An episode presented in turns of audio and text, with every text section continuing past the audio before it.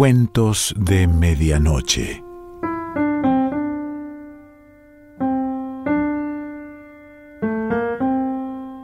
El cuento de hoy se titula De Balística y pertenece a Juan José Arreola.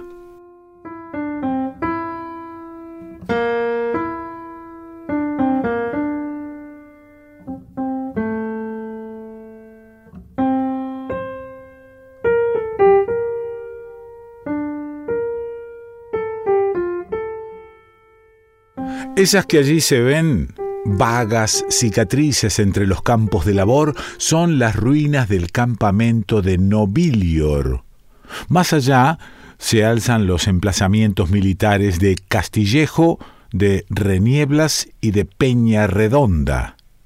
De la remota ciudad solo ha quedado una colina cargada de silencio.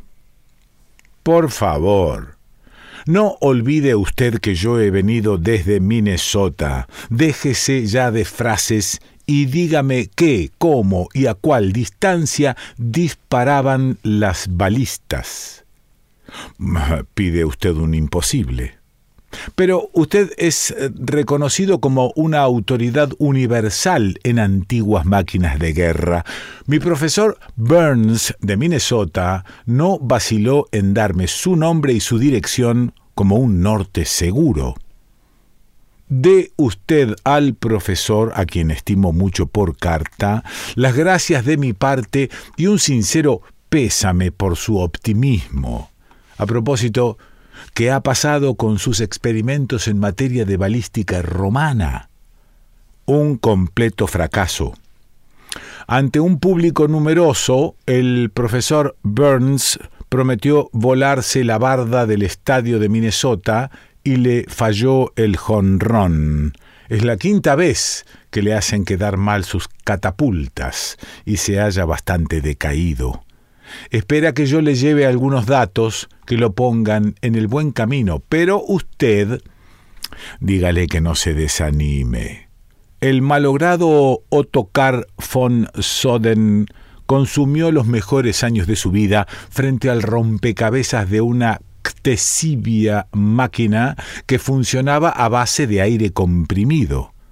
Y Gattelloni, que sabía más que el profesor Burns y probablemente que yo, fracasó en 1915 con una máquina estupenda basada en las descripciones de Amiano Marcelino.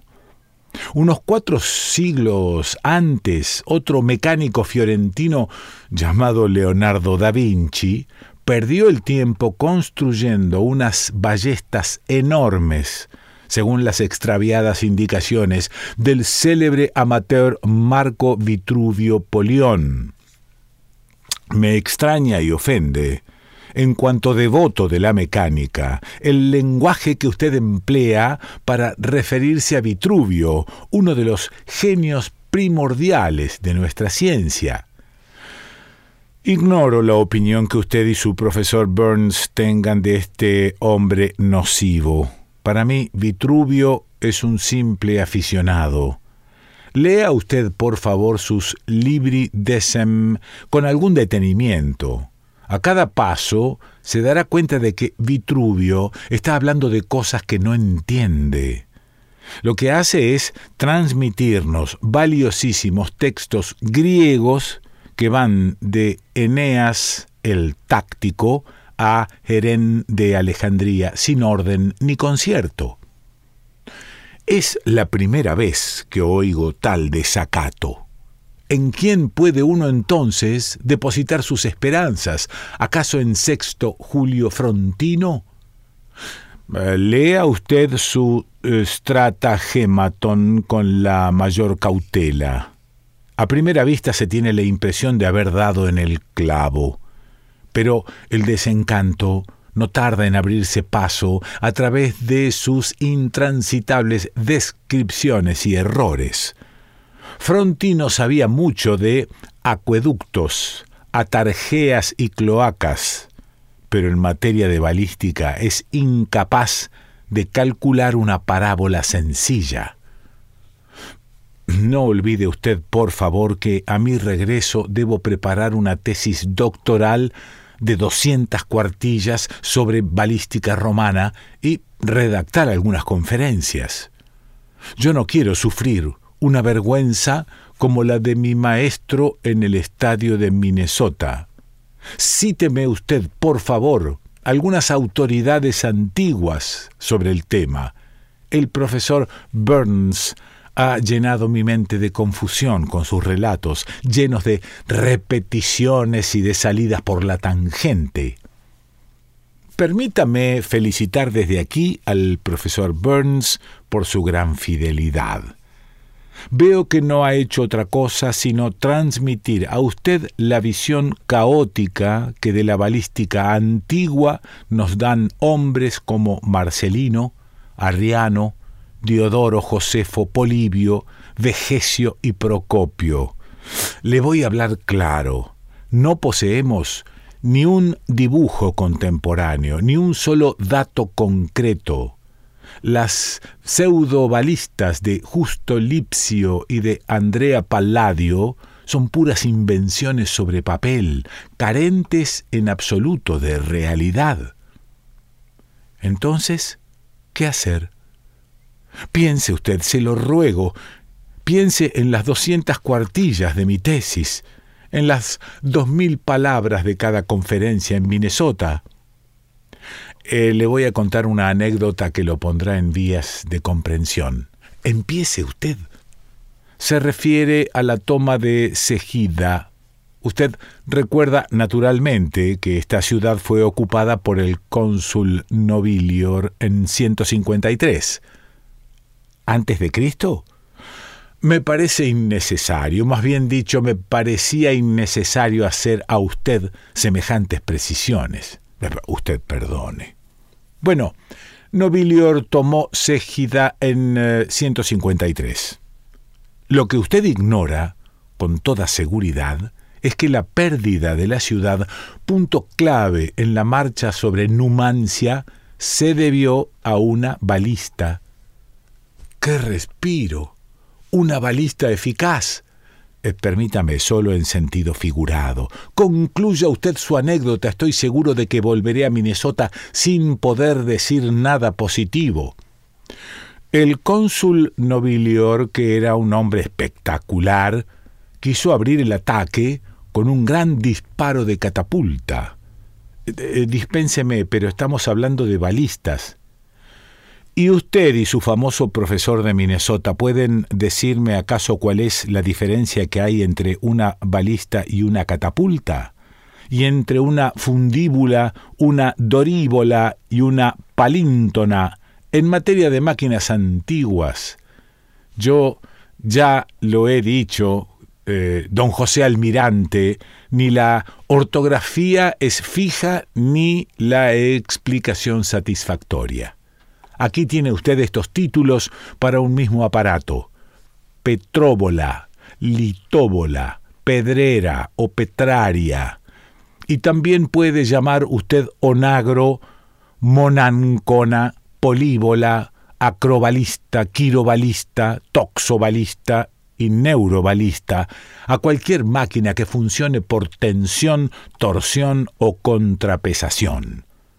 Y como todos estos aparatos eran desde el siglo IV antes de Cristo generalmente locomóviles, les corresponde con justicia el título general de carrobalistas. Lo cierto es que el secreto que animaba a estos iguanodontes de la guerra se ha perdido. Nadie sabe cómo se templaba la madera, cómo se adobaban las cuerdas de esparto, de crin o de tripa, cómo funcionaba el sistema de contrapesos. Siga usted con su anécdota antes de que yo decida cambiar el asunto de mi tesis doctoral y expulse a mis imaginarios oyentes de la sala de conferencias. Nobilior, que era un hombre espectacular, quiso abrir el ataque con un gran disparo de balista.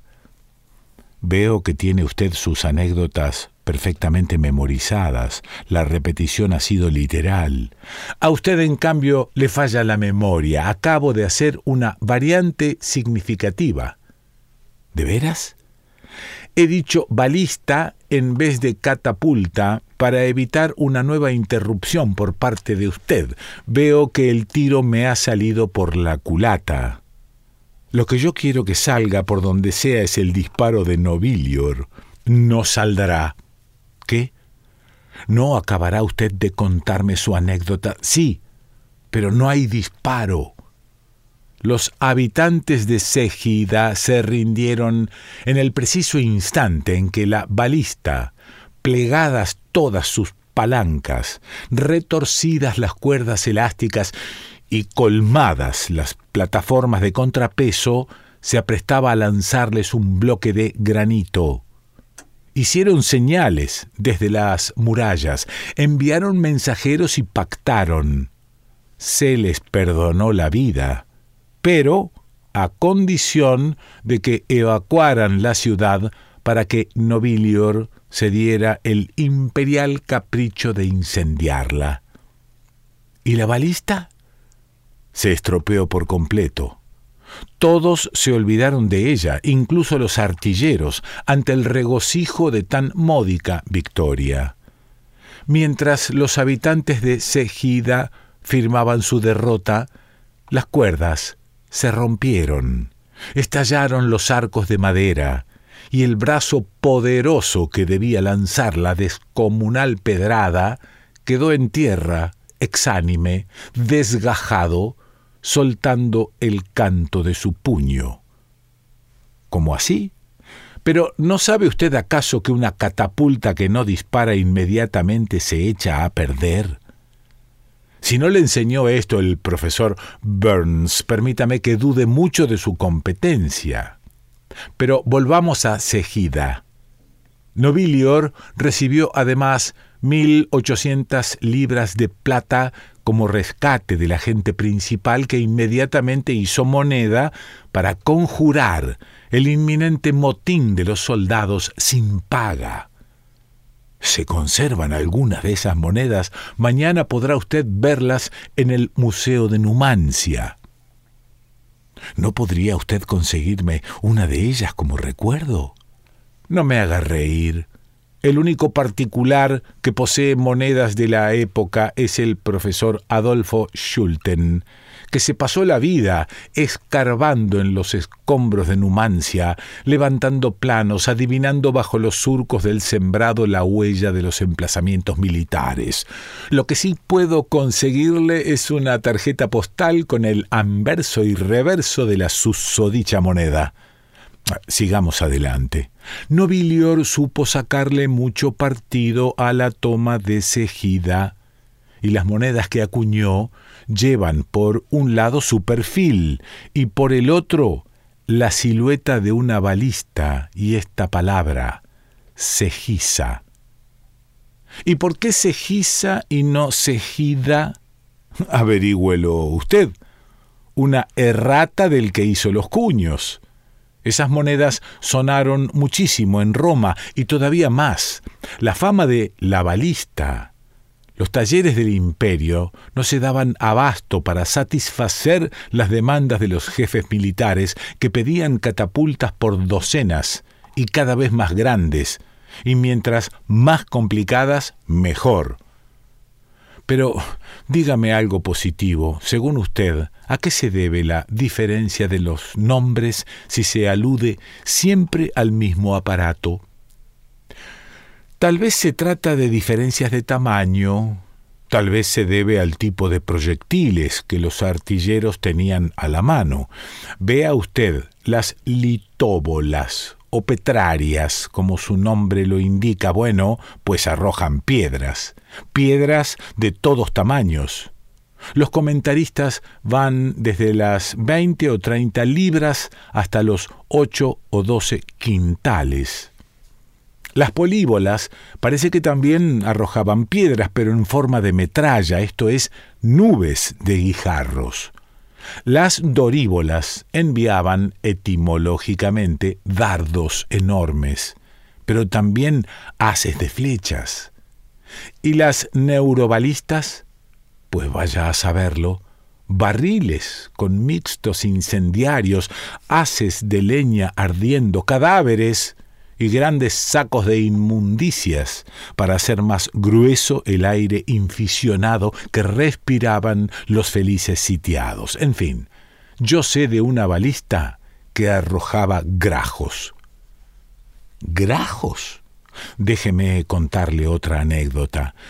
Veo que me he equivocado de arqueólogo y de guía. Por favor, es muy bonita, casi poética, seré breve, se lo prometo. Cuente usted y vámonos. El sol cae ya sobre Numancia. Un cuerpo de artillería abandonó una noche la balista más grande de su legión sobre una eminencia del terreno que resguardaba la aldehuela de Bures, en la ruta de Centóbriga. Como usted comprende, me remonto otra vez al siglo II Cristo, pero sin salirme de la región. A la mañana siguiente, los habitantes de Bures, un centenar de pastores inocentes, se encontraron frente a aquella amenaza que había brotado del suelo. No sabían nada de catapultas, pero husmearon el peligro. Se encerraron a piedra y cal en sus cabañas durante tres días. Como no podían seguir así indefinidamente, echaron suertes para saber quién iría en la mañana siguiente a inspeccionar el misterioso armatoste. Tocó la suerte a un jovenzuelo tímido y apocado que se dio por condenado a muerte. La población pasó la noche despidiéndolo y dándole fortaleza, pero el muchacho temblaba de miedo. Antes de salir el sol en la mañana invernal, la balista debió de tener un tenebroso aspecto de patíbulo. ¿Volvió con vida el jovenzuelo? No, cayó muerto al pie de la balista, bajo una descarga de grajos que habían pernoctado sobre la máquina de guerra y que se fueron volando asustados. ¡Santo Dios! Una balista que rinde la ciudad de Segida sin arrojar un solo disparo otra que mata un pastorcillo con un puñado de volátiles. Esto es lo que yo voy a contar en Minnesota. Eh, diga usted que las catapultas se empleaban para la guerra de nervios. Añada que todo el imperio romano no era más que eso, una enorme máquina de guerra complicada y estorbosa, llena de palancas antagónicas que se quitaban fuerza unas a otras. Discúlpese usted diciendo que fue un arma de la decadencia. ¿Tendré éxito con eso? Describa usted con amplitud el fatal apogeo de las balistas, sea pintoresco, cuente que el oficio de magíster llegó a ser en las ciudades romanas sumamente peligroso.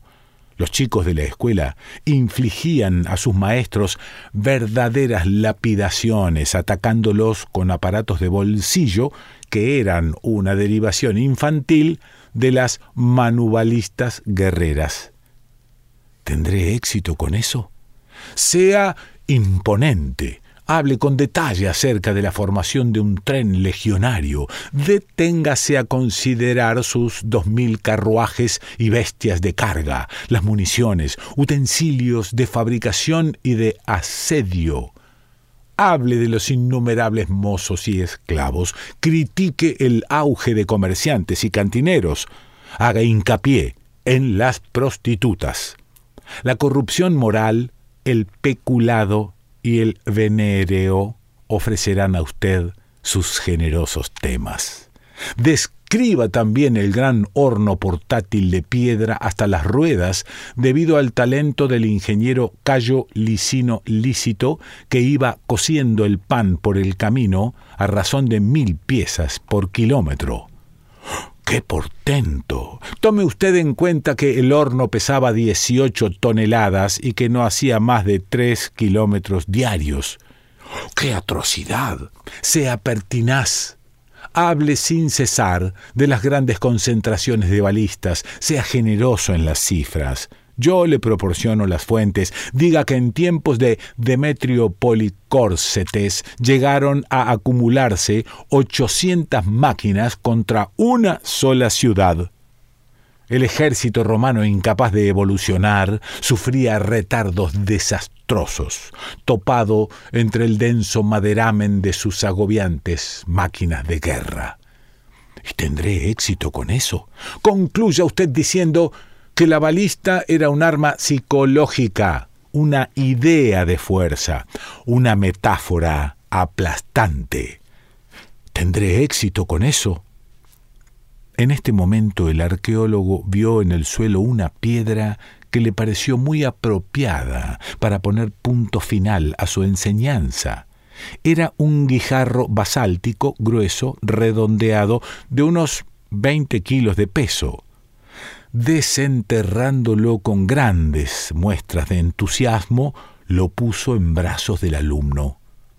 Tiene usted suerte. Quería llevarse una moneda de recuerdo y he aquí lo que el destino le ofrece. ¿Pero qué es esto? Un valioso proyectil de la época romana, disparado sin duda alguna por una de esas máquinas que tanto le preocupan.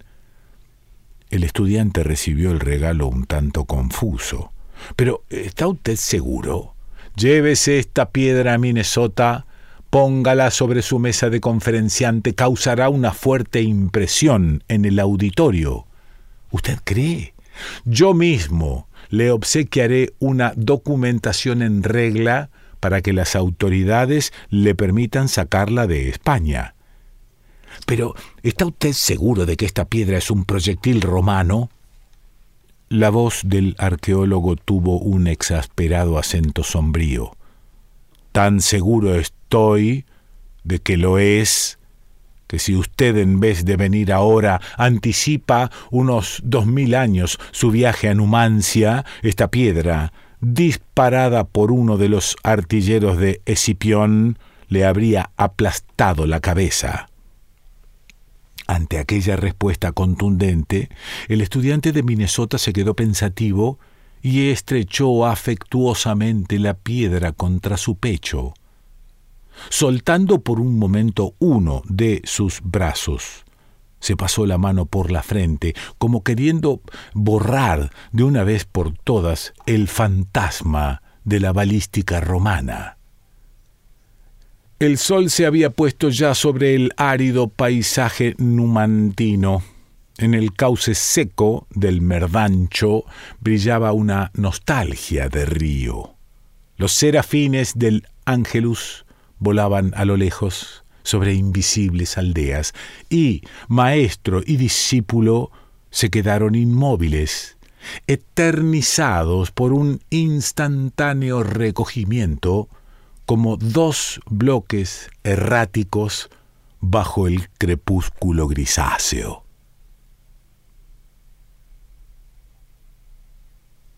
Juan José Arreola.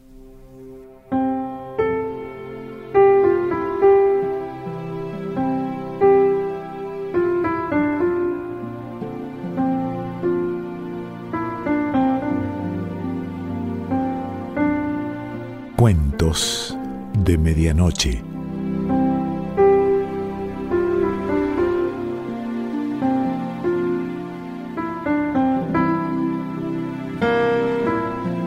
Selección Pancho Mondino. Idea y lectura Quique Pessoa.